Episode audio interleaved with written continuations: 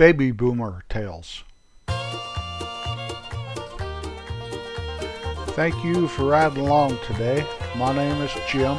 You can find our podcasts at your favorite podcast provider. You can find our video casts at both our Baby Boomer Tales Facebook page and our Baby Boomer Tales YouTube channel. I like to use little sayings that spice up my dialogue or maybe hillbilly it up. Things like, quote, $3 word, end quote, or discombobulate, things like that. If you've listened to a few episodes of my podcast, you know what I'm talking about here. I like to kind of just throw something in to make it a little more colorful since I'm not a sing-songy voice type of guy. You know what I mean? Hello there, how are you?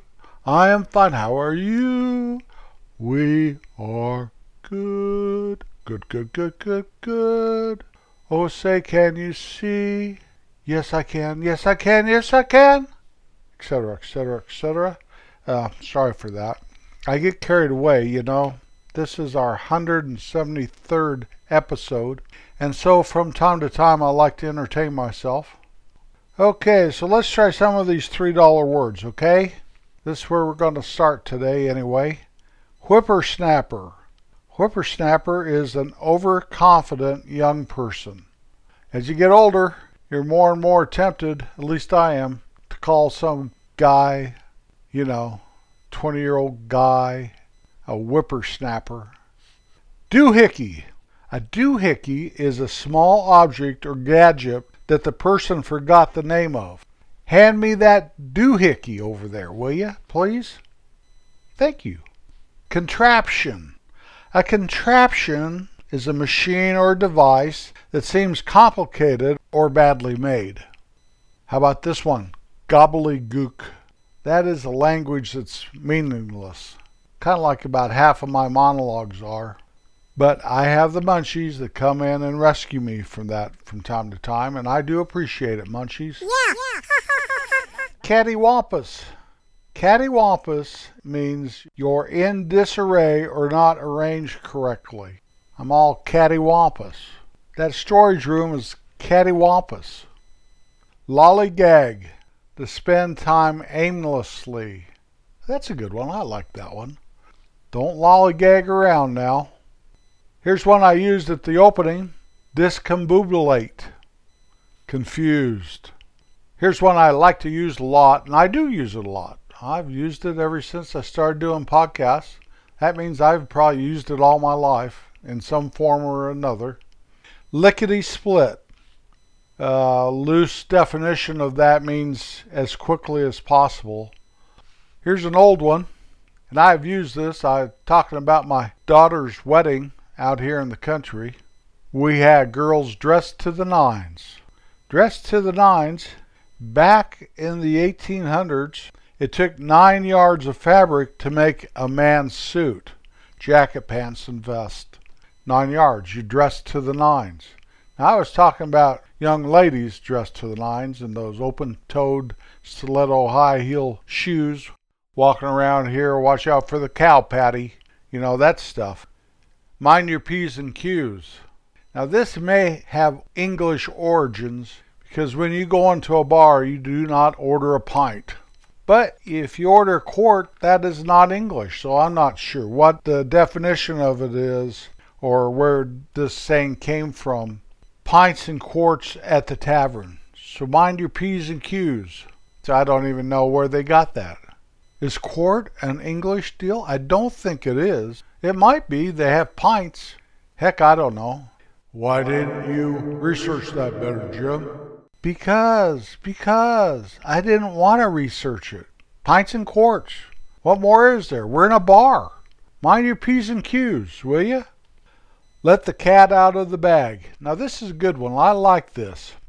Dishonest farmers would put cats in these bags and try to pawn them off when they're selling them as a piglet in there.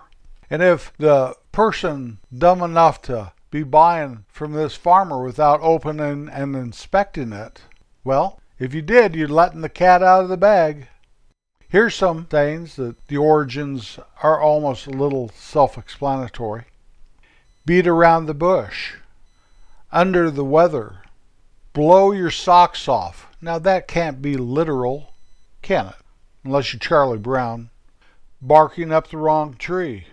These hunting dogs, they go chasing a fox or a coon or something, and the said animal runs up a tree, and the darn hunting dog looking up at a wrong tree barking, that's going to throw the poor hunter off. Costs an arm and a leg. Well, of course it doesn't cost an arm and a leg. Or it might.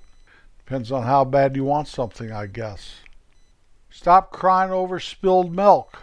Now, this is a truism if I've ever heard one. Once that milk is spilled, unless you have a cat, maybe you got 'em in a bag, why cry over it? It's gone. It's ruined. You do not want it. Unless you're starving, you're not going to lick it off the floor. Are you? Yeah, you might if you're three. A piece of cake. It's easy, right? It's a piece of cake. Caught red handed. Back in the day, when there was poverty that we can't understand very well today, if a person got caught slaughtering someone else's animal, their hands all red from the blood, caught red handed. Bury the hatchet. Our Native Americans, part of a peace treaty could be they buried their weapons when they made the treaty. So you bury the hatchet. You ever bury the hatchet with someone? It's not literal in this day and age, but you do shake hands. You do make a pact of peace, and you go on your way. Close but no cigar. He's close but no cigar. Back in the 1800s, at carnival games, cigars were prizes. If you threw a ring around a bottle, and you did it three times, you get a cigar at the drop of a hat. In the 1800s, horse races, instead of starting with a gun, which you see in movies and whatever, that could cause that horse to rear up, maybe dump the rider, cause confusion for the race, so they dropped a hat and off they went. In the nick of time, in the 1700s, Debts were tracked by carving a nick in a tally stick on the due date of the payment. And then they could count the nicks and see how much interest had accrued and how much they owed. So you didn't want to miss the due date of it. You want to get your nick in time. Jump on the bandwagon. In the 1800s, circuses would come to town and they'd have a big parade as they came down Main Street, and their band would lead the way, followed by the bearded lady and the midget and the clown and the trapeze artist and the lion tamer and all the stuff a circus would have back then. Okay? And politicians would pay rent to be able to ride on this wagon that carried the band leading the parade for the circus. So they would jump on the bandwagon. Not much different than it is today, really. Think about it. And I'm not putting the clowns and the lion tamers and the little people down, but those politicians, they're something else. But this is not a political show, and I really don't care. Just makes me laugh. And then it makes me cry, and then it makes me laugh again. I don't want to jump on the bandwagon. that is a fact. So there you are. There's my little sayings and words that you might hear in today's society, maybe in a conversation you have with someone. And even though they don't really mean today what they meant back then, in a sense of the word, in a roundabout way, yes, they really probably do. And the last thing you want is to be caught red handed. I'll tell you that right now. You do not want to go there. So let me go with something else here, lickety split. Now for a little adventure of Forky and Earl. One day, Forky and Earl got to take the train to Denver. They went down to the depot that was across the highway and over the hill and down to the east a bit from Forky's house. And they sat there until the train came and they got on the train, and the conductor said, Do you have a ticket? Earl looked at Forky. Forky looked at Earl. Earl and Forky looked at the conductor. The conductor stood there waiting with his hand out. And Forky says, We have to buy tickets. Earl shook his head, Yes. The conductor said, Where are you boys going? Earl looked at Forky. Forky looked at the conductor. Forky said, To Denver. That'll be $2.37 each, boys. Forky and Earl paid the money. They got their tickets from the conductor. They sat down, and the train started going to the east. Chugga, chugga, chugga, chugga, chugga, chugga, chugga, chugga, chugga. And it started going up an incline ever so slowly. And before you know it, they're in a big, dark tunnel. Forky, it's dark in here. I know, Earl. I wonder why they don't turn on some lights. I don't know, Forky. I wish they did. Chugga, chugga, chugga, chugga, chugga, chugga, chugga, chugga. Finally out of the tunnel, Forky. I knew we would be, Earl. How long before we go to Denver? We're going to Denver, Earl. I mean, how long we going to get there before we get there? How long, Forky? Earl, are you asking me how long we have to sit on the train before we get to Denver? Yeah, Forky, that's what I'm asking. That's what I thought you were asking, Earl. I don't know, about another hour, maybe. Chugga, chugga, chugga, chugga, chugga, chugga, chugga. Can I walk around, Forky? I don't care, Earl. Where are you going to walk to? I want to see if I can get a Coke. Earl, I think we ought to wait till we get to Denver. They cost too much money in the train, and we don't have much money. Okay, Forky. Finally, the train pulled into the Union Station in Denver, Colorado. The boys got off. Forky looked at Earl. Earl looked at Forky and said, What do we do now, Forky? Forky said, I've ridden the train several times to Denver and I know my way around. Let's go down to the May D&F, Earl. Okay, Forky, I know that place. But my mom said we cannot go to Larimer Street. But Earl, we have to cross Larimer Street to get to the May D&F. Okay, don't tell my mom. Your secret's safe with me, Earl. So the boys started walking, and they walked, and they walked, and they walked, and they got across Larimer Street just lickety split. And Forky said, You better not look, Earl. Earl said, I'm not looking, Forky. As Earl looked, and he looked, he goes, Wow, Forky, can we stop here? Forky says, No, you promised your mom, Earl. Earl said, That's right. Okay, Forky. And they got to the D&F, and it was a big old place, and it was a big old store, and there were a lot of people down there in downtown Denver, and the buildings were tall. And Earl looked up at the building and said, These buildings are tall, Forky. Forky said, I know they're tall, Earl. That's why they're downtown. Earl said, We don't have any tall buildings where we live. Forky said, That's why we came to Denver, Earl. Okay, well, now I'm getting tired of goofing around downtown there, Forky. Let's go over to the Capitol building. Forky said, I know the way. It's just over there. And they walked over to the Capitol building of the state of Colorado, and Earl said, How much gold do you think's on that roof there, Forky? Forky said, Enough for us to be rich.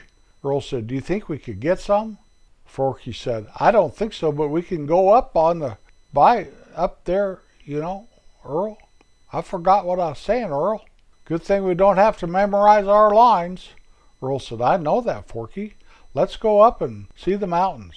So they went up by the roof, and they could see down into the Capitol building, and that big room was round. And they looked, and there was little machines you could put a dime in, and to see the mountain. And Earl said, "You want to look in these machines, Forky?" Forky said, "Why should we look in those machines? We live in the mountains, Earl." Earl said, "I know it. They just said a dime." And Forky said, "A dime would buy your Coca-Cola, Earl." And Earl said, I'm thirsty, Forky. Let's get a Coca Cola. So the boys went down. They bought a Coca Cola. They went over to the mint and said, If they gave samples at this mint, we'd have some money, Earl. Earl said, I don't think they give samples, Forky. What should we do now? Forky said, I think we should go buy a record. Earl and Forky went over to a store and bought some records, those 45s with a big old hole in the middle of them. And then they said, Earl, now we're going to go where we came to Denver to go to for. Earl said, What? Forky said, You know what I mean. How are we going to get there, Forky? Forky said, We're going to take a bus. I've done this before. You take a bus. It costs a nickel on the bus. We give the guy a nickel and we tell him where we want to get off, and he tells us if we're on the right bus or not. Earl looked at Forky. Forky looked at the bus stop. Forky said, Come on, Earl. We sit here until the bus comes. Well, they were looking at their records and drinking their Coca Colas, and here comes the bus, and they get on. And Forky said, Is this the bus to Sloan Lake? And the bus driver said, Yes, it is. Forky said, How long will it take to get there? The bus driver said, About 20 minutes. Forky looked at Earl and said, This is our bus, Earl. Earl said, Okay, let's go. They got on the bus and they went to Sloan Lake. And right there at Sloan Lake was the radio station, KIMN, with a big old K and a big old I and a big old M and a big old N. And they went inside and there was a disc jockey and he was spinning the records and they could hear it, but that disc jockey could not see them and didn't even look at them. And Forky said, That there, I think, is Danny Davis. And Earl said, I think it's Hal Baby Moore. And Forky said, No, I think it's Danny Davis, unless it's Chuck Buell. I wish there was somebody here we could ask. Earl looked at the disc jockey. Earl looked at Forky. And Earl said, What time do we have to catch the train, Forky? And Forky says, Oh no, Earl! I forgot we have to go home and catch a train, and we have to be there by 4:30, and we're a long ways away, Earl. What are we going to do? Earl says, I don't know, Forky. You're the guy that had this big idea. Forky said, I've never had a big idea, Earl. Earl said, That's two of us, Forky. So then they pondered and they thought and they talked and they came up with a big idea. And they walked around a corner and they knocked on a door, and somebody answered the door in the radio station, and Forky said, Excuse me, will you call a taxi cab so we can get a ride back to the train station? And the lady that answered the door said, Yes, I will do that for you. And Earl said, Thank you very much. And Forky said, Thank you very much. And Earl looked at the lady, and Forky looked at the lady, and the lady smiled and went and called for a taxicab. Forky and Earl went outside, got in a taxicab, and said, Please hurry up and take us to the Union Station so we can get a train back home. And the taxicab took them to the train station, and Forky and Earl caught the train on time and rode back home and got off the train before dark. And then they went to Forky's house, and Forky said, Want to come in, Earl? Earl said, I'm tired, Forky. I want to go home and Earl trudged up the hill and went home with his new record. I hope you've liked today's version of Forky and Earl and all our wonderful old timey sayings. Does my heart good to say something I've never said before, and I don't think I've ever said mind your P's and Q's ever in my life. So mind your P's and Q's. It's always good to be kind. Really, when you think about it, there should be no other way. I'll be back next Wednesday. Peace out, Girl Scout.